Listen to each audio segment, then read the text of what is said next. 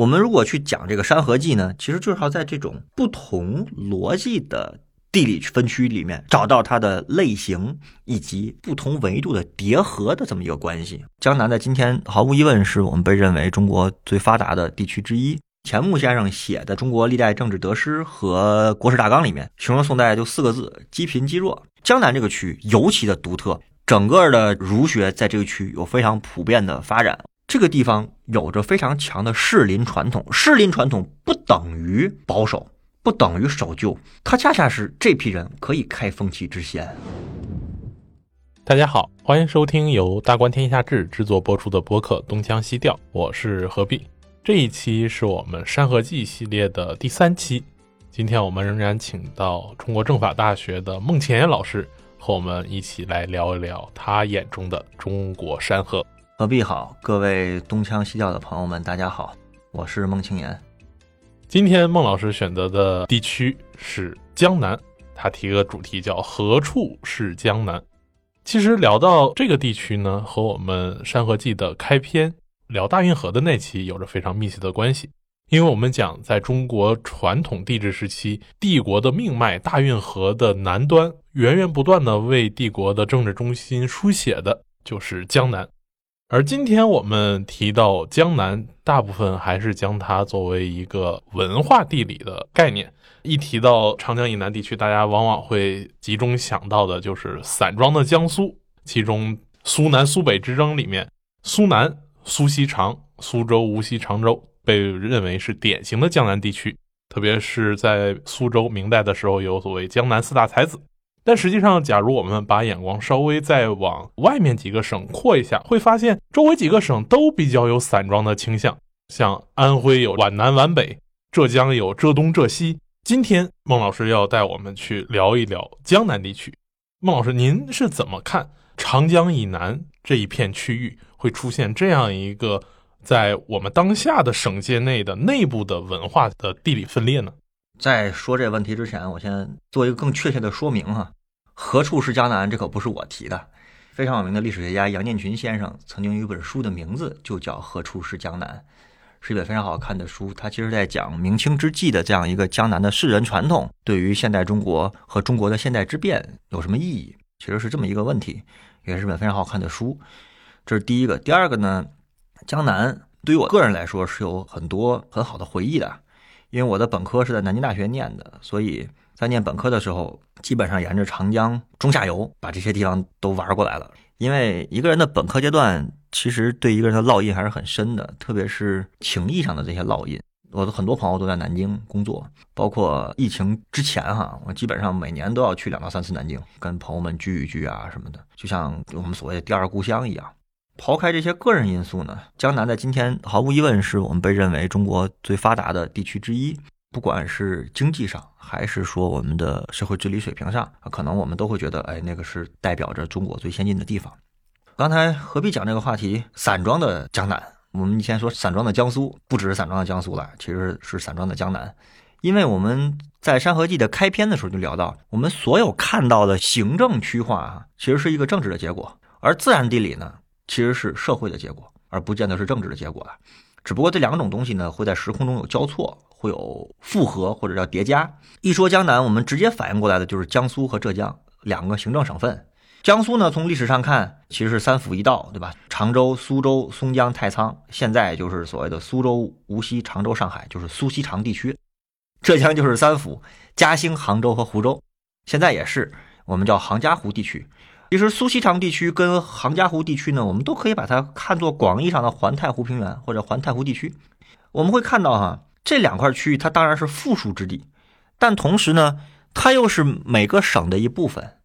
比如说苏北包括徐州、盐城、连云港这样的地方，苏南苏北一直有某种意义上的地理的分界和对抗，带引号对抗，大家不要误解哈，不是说两个地方是互相水火不容，不是这意思。包括文化上，因为徐州在历史上更多的属于北方，或者属于广义上的山东地区，而浙江呢，其实更复杂。因为如果我们去看浙江省内的划分啊，它大概是依据地形可以区分为几个不同的区域。我们所说的杭嘉湖平原是一个平原带了，再往东是宁绍平原，就是宁波和绍兴，以宁波为主。再往东南是温州、丽水、台州的温丽台地区，再往西一点叫金衢盆地，就是金华和衢州的盆地。所谓的浙江内部也有着非常复杂的人文地理的划分，而浙南的温丽台山区其实又和福建北部的区域有非常多的往来，无论是经济上的，还是文化上的，还是习俗上的。我们所说的这样的一个分裂的状态，刚才你讲的散装，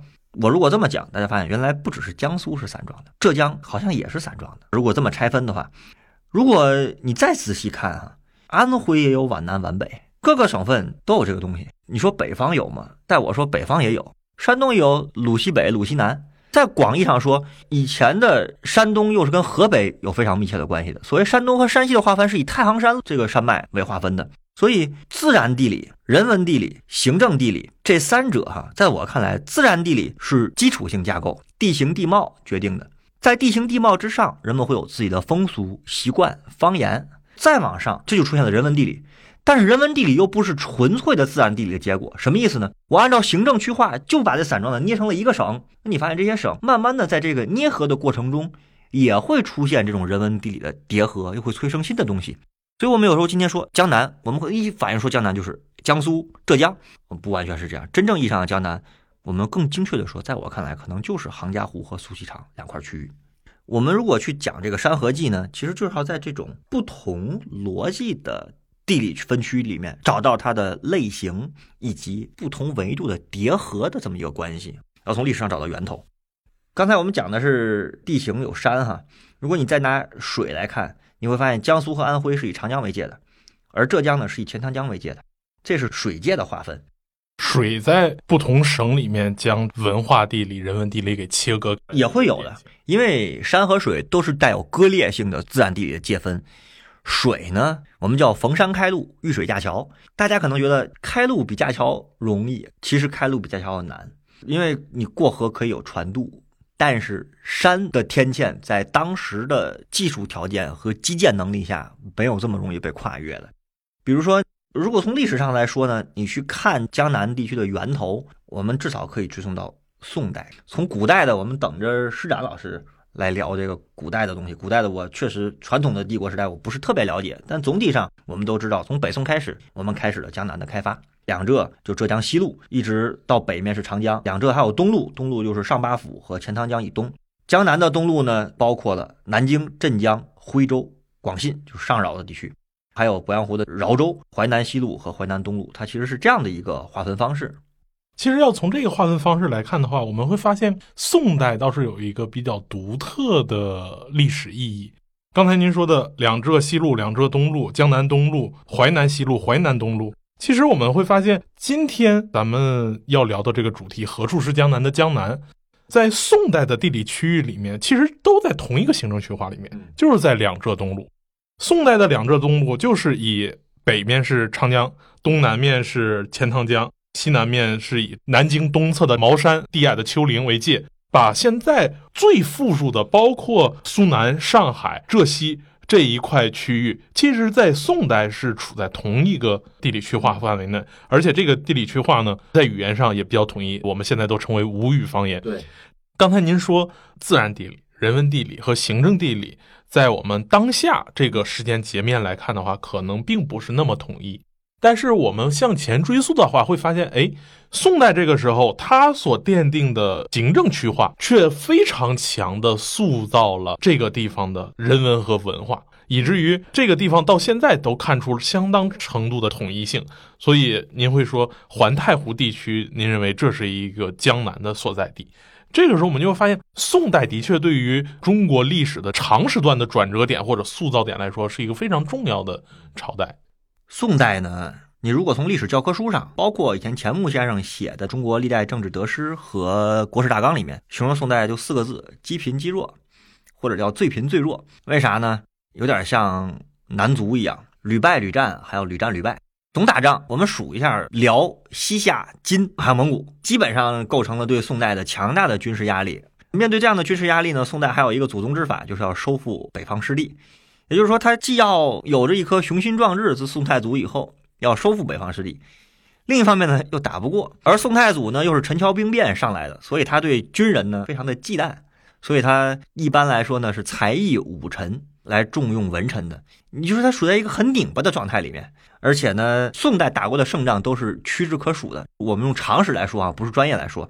好像给大家营造了一个不好的历史印象。而且呢，从中原王朝的角度来说哈，宋代的版图是最偏安一隅的。以至于后来有一首著名的诗叫“只把杭州作汴州”嘛，就是说你都已经不思故土了，就开始就安于在这享乐了。这是我们一些常识性的认识。但是哈，你不能否认的是，宋代在中国历史上有着非常非常重要的作用。其中一个重要的作用就是使得江南得到了前所未有的开发。这个开发还不只是说经济上的，更重要，在我看来是培养了江南的特别重要的士大夫的士林传统，就是文人传统了。这个传统非常非常的重要，它造成了一个什么样的结果呢？用钱穆先生的话讲，是结束了晚唐割据、节度使叛乱、尚武的，就是讲 power、讲力量，能打得过就别叨叨，结束了这种局面，开始重新来恢复华夏这个文明系统里面强调文治、强调义理的。包括我们都知道，宋代出的大儒程朱理学，对吧？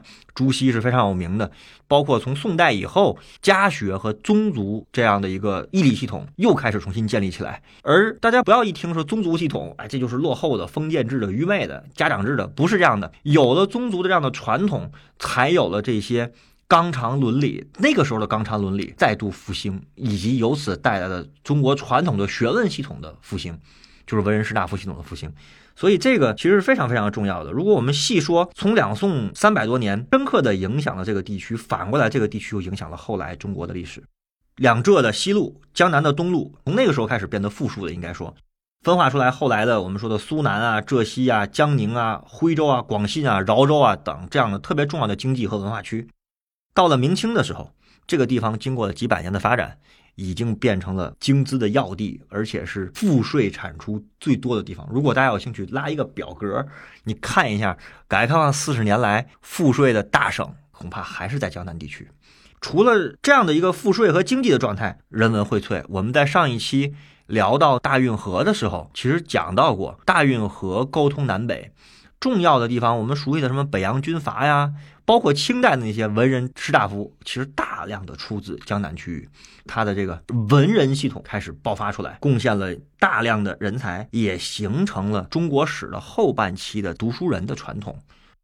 除了这些，比如说江南地区还有很多其他可以聊的东西，比如说在传统时代，淮南的西路宋金对峙长达一百多年，这样的一个状态呢，培养了这个地区民风比较彪悍。在这个意义上，你说他纯文人吗？似乎也不完全是。我这一点就比较有意思。淮南西路后来经过短暂的元朝的统治，到了元末起来一支力量，这就是非常著名的朱元璋。对，就是明朝开国的军事集团。对，军事集团，那就是淮西人。而淮西，我们看到在整个长江沿线里面，它是少有的非常彪悍的一支集团力量。而在它的东面，我们今天所关注的两浙西路地区，现在的江南地区。有两支力量，一支是张士诚在苏州，一支是方国珍在杭州，跟朱元璋都不对付。就像您说的，其实朱元璋在灭掉张士诚跟方国珍以后，对这个地方有一个惩戒性的征税。所以我们看到明代的赋税征收的结构里面，环太湖区域其实承担了整个明朝可以说是将近百分之二十的赋税。就是有明一代两千九百万担税粮里面，苏州府就能出二百八十万担。能出近十分之一，松江府就是现在的上海区出了一百三十万担，这就是如此之富，在明朝依然还有一个晚明，我们说的一个巨大的经济发展，有所谓的我们在传统史学里面经常讲的晚明的江南的资本主义萌芽，就是在如此高压的重负之下，还能有如此大的经济发展，可见江南地区它的文人荟萃，它的士林传统依然和它的这种雄厚的经济基础有一个密不可分的关系。包括这种经济基础，后来都有它的各种各样的演化。你比如说到两浙东部这个区域，你看它也是一个面向海洋的一个状态，它其实是开了风气之先。后来和日本和南洋的交往，其实起始点在两浙东路，就是一个海上的通路。而江南东路呢，一方面呢，它是被现在我们说的很多省份分割掉的，江苏、安徽、浙江、江西四个省分割，这里面出了一个特别重要的，我们都知道叫徽商。出了这么一个状态哈，所以理解江南就是在理解现代中国怎么一步一步起来的。包括你刚才讲的明代的资本主义萌芽，我想这个话题一会儿我们聊到后面，我再来讲我们对明代资本主义萌芽的一些理解。江南这个地区经济的发展起自宋代了，我们有时候也会觉得越是这样经济发展呢，就越容易内卷。但是如果往前看一看哈，更早的这个地方可不只有经济形态这一个可以聊的东西，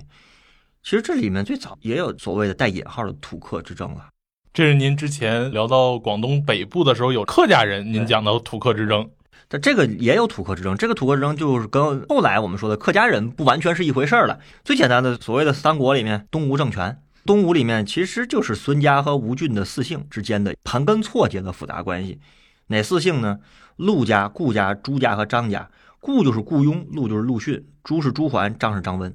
你看到这些都构成了东吴政权文武两面最重要的重臣。其实所谓的东吴政权就是。孙家和吴郡四大姓之间的关联，在这个意义上，这四大姓可是土人，而孙家其实是个客人。对，他是从北方县逃过来的，是这样的一个状态。后面陈寅恪先生和田余宪先生都曾经讨论过的一些氏族门阀的问题，包括有一个非常有名的说法叫“王与马共天下”。后来，王羲之为什么总喜欢去会稽呢？为什么出现了很多关于富春江的这样的作品？就是因为环太湖地区已经被土家大族给占领了。其实还是三国时候，陆固朱张这一片人还在太湖这儿。对，等到东晋这帮外来户，他只能往更难的地方，只能往更难的地方走。这历史有人说那是这些人坏，占的地方不放开，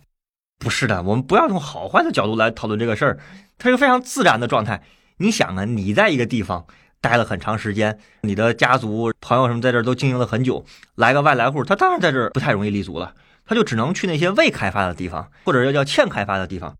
到了隋唐之际呢，我们说一方面开到大运河，还有呢更重要的一个是到了两宋，我们开始推广占城道，这个是非常非常重要的。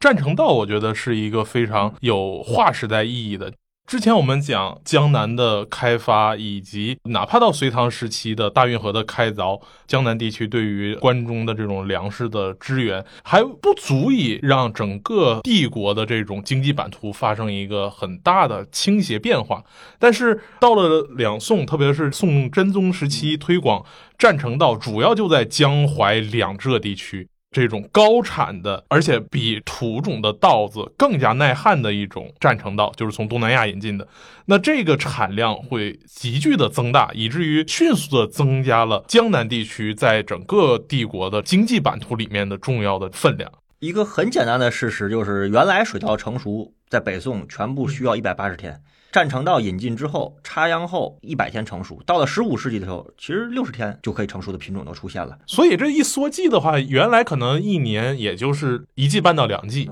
那最快其实到了明初的时候，我们一年就可以插三季了。所以我们可以叫做农业技术的革命。或者叫耕作技术的革命，这个革命呢，既带来了它的商品经济的高度的发展，也带来了后来明清传统帝国瓦解的一个根基，叫什么呢？我们叫做内卷。大家可能知道内卷这个词，但是这个词最早是由美国人类学家格尔茨提出来的，他是研究东南亚水稻种植业的时候提出的内卷这个词。说白了就是边际效益递减，就是你可以想象哈，在一个地区从事农业生产的人一年比一年多，但是可耕地的数量就这么多，就是被开发完了。当这样的情况出现，陷入了一个非常悖论的循环。什么循环呢？粮食出产多，所以这个地方富庶，这个地方富庶就能够生养更多的人，人就变多，劳动力就变多，劳动力变多之后呢，但土地没再增加。这个时候，如果要避免出现边际效益递减，怎么办？很简单，农业革命。叫耕作技术的革命，在西方意义上可以叫做农业的机械化啊等等。但是你发现，恰恰是这种精耕细作，导致我们在那个时候没有办法真正的去推广所谓的机械化。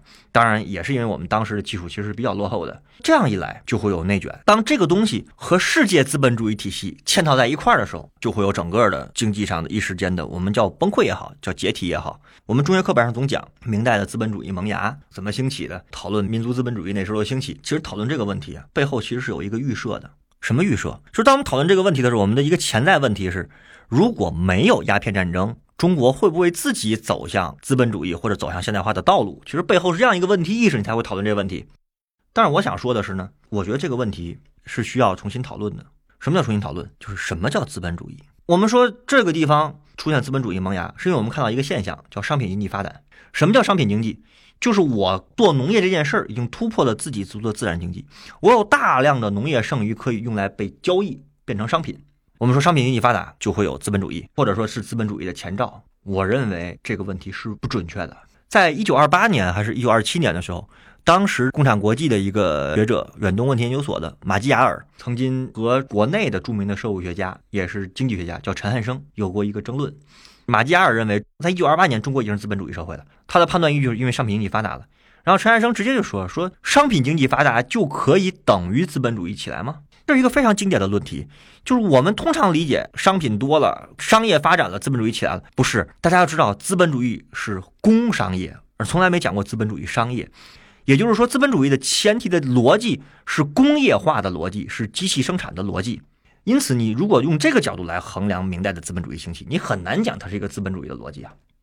就它不是一个工业化批量生产的逻辑，它也没有在农业的生产机械上面有任何革命性的进步。包括地主有钱了再买地，再把它租出去，也没有变成企业主或者农场主，没有这样一个形态的转换。因此，我是觉得，呃，不是说哪个对哪个错哈。怎么认识资本主义萌芽这几个字？或者什么叫资本主义？商品经济多的就是资本主义吗？我觉得这个论题是有问题的，就不能直接这么画等号。这个问题就比较有意思。按照刚才您的说法，其实外国学者也有这样一个基本的论断。加州学派的彭木兰提出一个概念叫大分流。他说，假如我们去看十五、十六世纪的生产水平的话，伦敦就是泰晤士河下游平原的经济状态和长江下游的，就是我们今天讲的江南地区的经济状态，可能在数据上差不多。但是接下来进入十八世纪的大发展以后，我们会发现两个地区呈现出截然不同的发展方向，以至于在泰晤士河下游平原成长起了英国最大的工业中心，有了工业革命；而在江南地区似乎进入了停滞，以至于当江南想打破您刚才所谓的内卷化的这状态的时候，其实还是要等开埠之后，特别是一八六五年太平天国运动彻底的被扑灭。这个地区加上上海租界的发展，上海港、上海这座城市，以及由此带来的江南水网、长江水道的开发，在铺开的整个江南地区和世界经济有了一个深度沟通之后，这个地方的内卷的劳动力开始从农业里面解放出来，能够释放出来，对，释放出来，继续成为近代中国最重要的工商赋税之地。所以。单纯基于农业的过密化而出现的商品经济，在我看来不能够和资本主义划等号，就在这儿，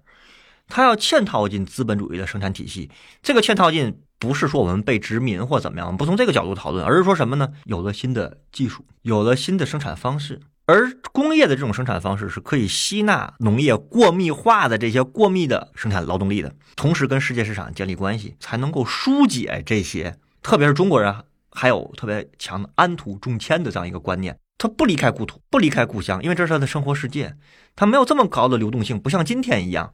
因此你才能会理解说，为什么我们说江南在中国清末以后的这次现代化进程中起了重要的作用，就是因为首先它已经有一个比较好的商品经济的基础，第二，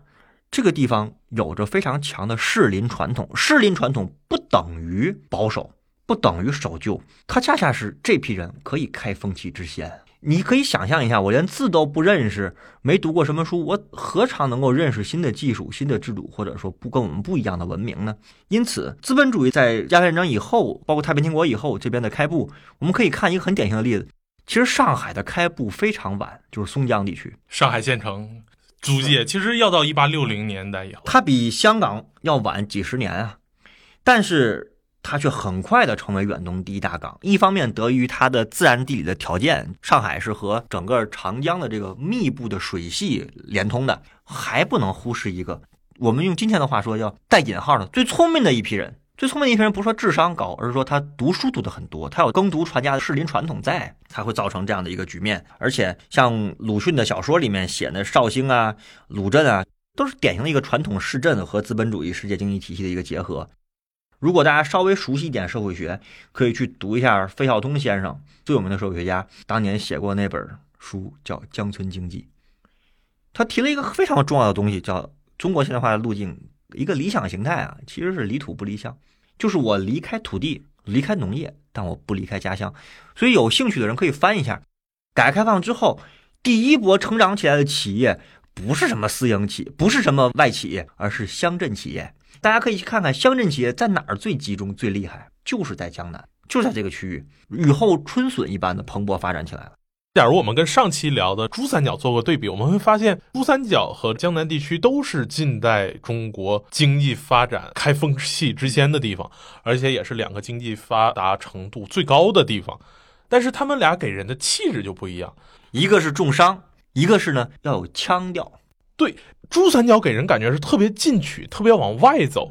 而江南地区就是我这本来就富，跟外面的这个新的一个刺激接壤之后，带有一种内敛气质的这种，而且我们看到这种气质在政治上也会有一定表现，比如晚清新政之后，会发现清朝的这个朝廷靠不住了，江南的立宪党人在不断的推，而珠三角的广东人在干嘛？我们知道孙中山在闹革命，是一个更加激进的这个传统。而立宪党人相对来说就更加内敛，他要找到一个跟本来的政治结构接壤的办法，他是一个嫁接式的办法来去做这个事儿。他要从中找到结构，就到清末的时候，政坛上最活跃的其实就是江南人。不管你是站朝廷守旧一边的，还是站在君主立宪这一边的，最活跃的就是一批江南人，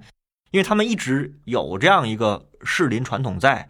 他既保守又开放，就是跟一个人一样，既外向又又内向，这样的一个地域性格。上次您讲珠三角地区的学风传统的时候，您讲到康梁带有着非常强的乌托邦的色彩，包括后来的无政府主义者。以这样做对比的话，我们会发现江南的风气是一种务实的态度，就相当的实际。我再给你讲一个，你比如说去上海哈，我们都说上海是最发达的现代化城市，也是国际大都市。我不知道大家去上海的感觉是什么？去上海最喜欢的就是去弄堂，高楼大厦林立的一个魔都。其实最好玩的、最有味道的地方就是在那些弄堂里面。这就是传统跟现代一点都悖论，它也不排斥，它融合的非常好。这个就是我们说的江南的含义。刚才讲到的这个士林传统呢，其实这个也要归功于宋代。宋代以前你会发现吧，在朝廷里面当大官的人基本上没什么江南人。全部先生讲的叫不像男人。我稍微说一下，相是宰相的相，南就是南方的南，就是说南方的人呢，一般很少能去做宰相的，做大的士林的。包括以前钱穆先生讲北宋初期的时候，很长时间里面都是蜀学、朔学、洛学，就是蜀派、朔派、洛派啊三个知识分子的派别。对，这里面比较著名的，比如说像洛派的司马光，蜀派的我们最熟悉的苏辙、苏轼、三苏、三苏。广义上，我们看四川盆地，虽然感觉像是在南方，它其实完全在长江以北，而且它也是个官话系统。其实某种意义上，四川盆地也是很北方，这个就非常有意思了。你看这个局面什么时候扭转过来？就是在两宋之际扭转过来的。整个宋廷南迁，对，宋廷南迁之后，整个局面变得和以前不一样了。包括我们刚才讲过的朱熹大儒，他在四处讲学。宋和明有了整个理学的又高速的发展，其实是可以看作是传统儒学的一次新生了。这些呢，都是有很大的关联的。朱熹啊，陆九渊啊，这些从宋代以后，政治和文化的格局就扭转了。准确的说，北方当然一直是政治中心，当然也是文化中心，但南方呢？就是经济和文化中心，特别是江南区域。刚才我们讲到了革命，哈，我有一个观察，不一定的准确啊，但是很有意思。江南从二十世纪初以后，贡献了哪种人才最多？大家知道吗？当然，你说是文人才子，哎，这个肯定是了，一直以来都是。还有一种，就是他贡献的最多的专业技术人才，有特别特别多这样的人在南方大量的出现。按照您这个说法，在近代中国，特别是在革命史当中。江南并不以政治决策的人才出色，相反，他是以执行决策的人，不能叫执行决策，准确的说叫专业技术。我们举例子啊，二十年代以后，嗯，包括到建国以后，负责经济工作的，负责类似包括经济工作在内的各种专业技术工作的，你会看到大量都是江南人。周总理毫无疑问是江南的吧？你再一个一个的数。主管经济的比较早的经济跟土地问题的邓子恢，他的副手是王冠澜。邓子恢是福建人，王冠澜是浙江台州临海人，后来的中国农业大学的校长。我只举例子，让专门技术人才非常非常的哦。还有著名的陈云，对陈云，陈云这是上海人。我们在以前讲过的湖湘之地政治上的施工，来呈现这个儒家的经世致用的。我们上一期聊的无政府主义，或者是广东这个区域，要么搞军事革命，要么搞商业。江南这个区域尤其的独特，整个的儒学在这个区域有非常普遍的发展。我们后面会专门有一期聊浙东的普学，但是这次呢，我们就提一点广义上的江南区域更强调的是我怎么样把经世致用变成一种专门的技术，有很多类啊，对吧？但是要朝这个方向去努力，会发现这个是特别有意思的一件事儿。这个不是开地图炮，也不是说出生的地理就决定了人的命运，不是的，它会形成某种共同的氛围和思想倾向，以及刻画一个群体的性格，这个是典型的。除了这个技术人才，刚才讲的几个人之外，还有一个文人才子。大家知道，我们中国共产党早期领导者里面有一个人写文章极漂亮，瞿秋白。瞿秋白就是常州人。看瞿秋白写的各种文章，他不只写政论性文章，他有非常多的散文。文学作品，你会发现他的文笔，应该说在当时的那批革命者里面是非常非常好的。这就是非常非常典型的士人传统。包括周恩来周总理，他虽然留下的文章并不是特别多啊，相比于其他领导人，但是他的文章也非常有文采的。他的诗，大家有没有看过周总理的诗啊？非常有文采的。大江歌罢掉头东，岁密穷科即是穷。面壁十年图破壁，南投岛海一英雄。这是周总理的诗，就是你发现这些诗不是一个纯新学问系统塑造出来的，它是带有传统士大夫的气质和风骨的。如果你从共产主义思潮在中国的传播，其实就两个中心，一个是北京，北京是以北大为核心的；再一个最重要的地方就是上海。我们第一次建党在嘉兴的南湖小船上。共产主义小组在上海，陈独秀都是在上海组织的这样的一个新思潮的传播的阵地。通过这些，我们能看到江南这样的一个区域，在中国历史地理上，经济的、政治的、文化的，包括革命的各种各样，它所在的位置，这些东西汇起来，和其他区域汇起来，才是中国。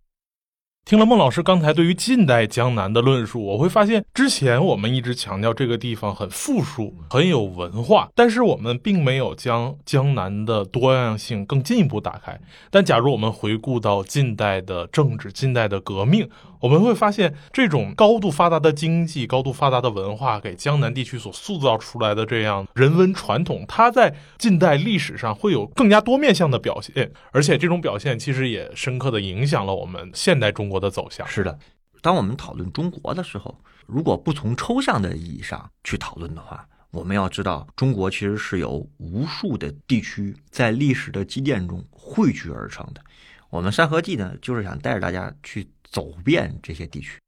江南只是其中的一期。今天聊的还不只是江浙的全部，江浙的全部会在后续带大家走更多的江南的地方。非常期待孟老师在接下来的节目中能够带我们继续领略中国的大好山河，特别是孟老师最后强调的这一个，再次告诉我们，要是想具体的了解中国，我们一定要将中国这么广大的区域，它内部的。复杂性、多样性，基于自然和人文地理的表现，给深入的去考察出来。非常期待接下来的继续讨论。再次感谢孟老师，感谢大家，我们下期见。